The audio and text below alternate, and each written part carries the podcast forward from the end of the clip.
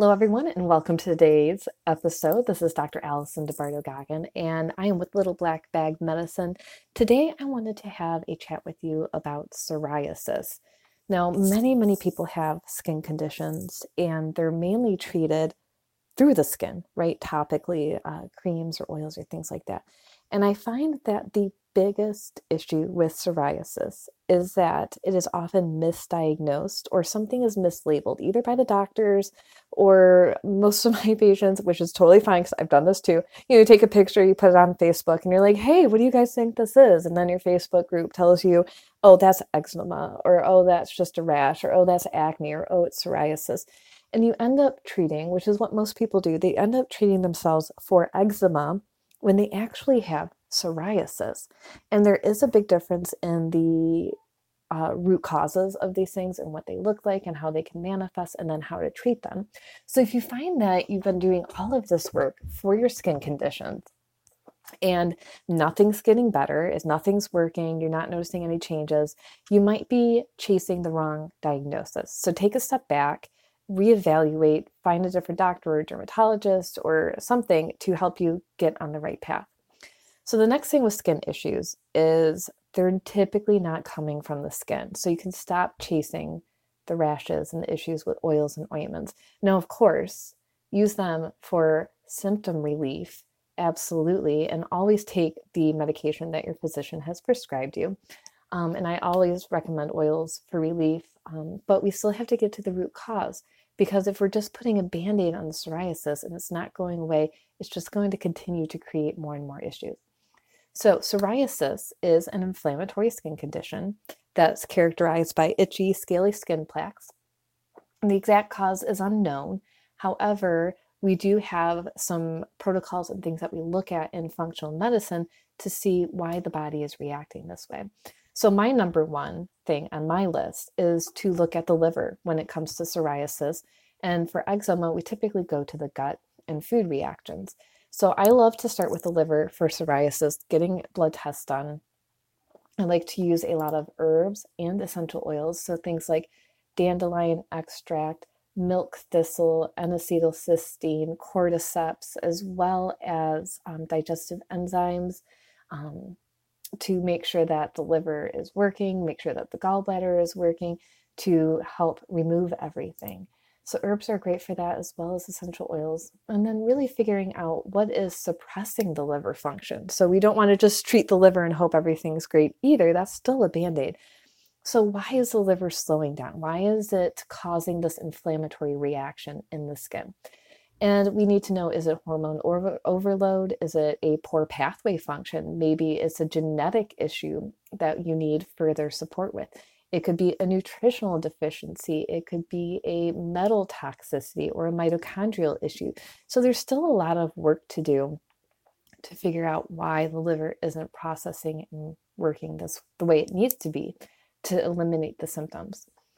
The next thing is really interesting is the work that's being done with research on, with psoriasis and the immune system. So the immune system is really overreactive and is overstimulated and chronically stimulating, which produces an overproduction of cytokines, which is inflama- inflammation, inflammatory environment. And so what research has found is that people who have psoriasis have a very high level of inflammatory markers and cytokines. And they also have different parts of the immune system triggered, like I L seventeen, which is related to autoimmune conditions. So really, if we can balance the inflammation, take away the triggers that are constantly stimulating the immune system, like stress, alcohol, food sensitivities, leaky gut, environmental factors, like what's going on with your car and your commute. Are you breathing in fresh air or recycled air in your car? What, you know, if you're sitting in um, traffic jams all morning and evening, you're breathing in all that air and exhaust from the people, you know, the cars around you. What does your work environment look like? What's your home environment look like? Those are all these triggers that can do this as well. We also have to look at the genetic triggers, what's going on there, and we have to look at the gut and how that's healing to really balance out the entire body and immune system to calm down that autoimmune reaction.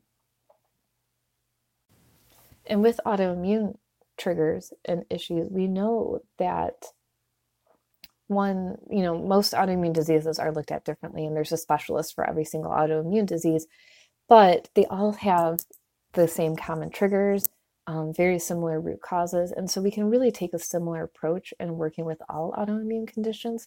So the first thing that I like to do to regulate and support and balance the immune system is to downregulate the overreaction, which we just talked about. I heavily rely on turmeric, resveratrol, and glutathione to help bring the balance back to the immune system, dampening the immune response, balancing out those cytokines. And of course, lastly, you can always use topical treatments, like I said before, because we still have to manage the, the pain that's associated with, we still have to manage, you know, most commonly I see dandruff as a side effect.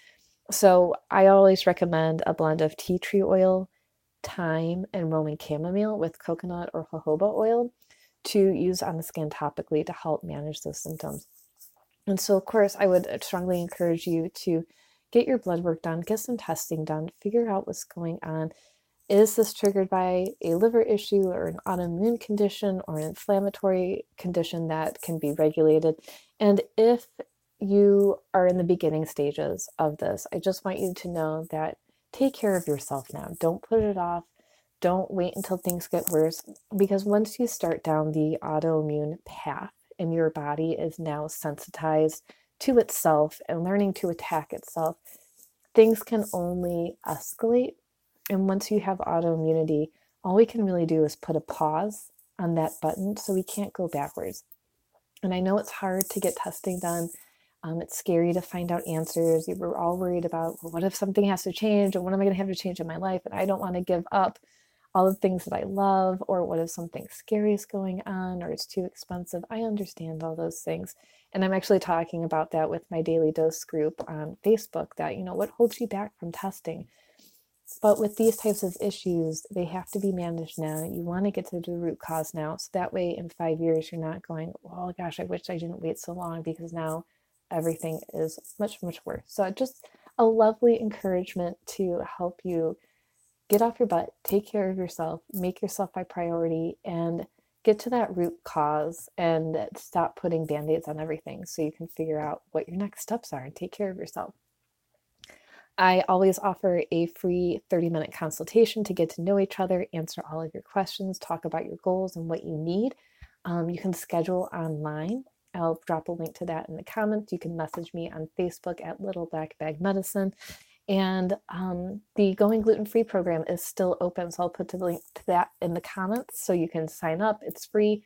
It's self-guided, so you can go through that and learn what you need to do. And we will chat tomorrow on our daily podcast. Thanks, everyone, for tuning in. Have a great day.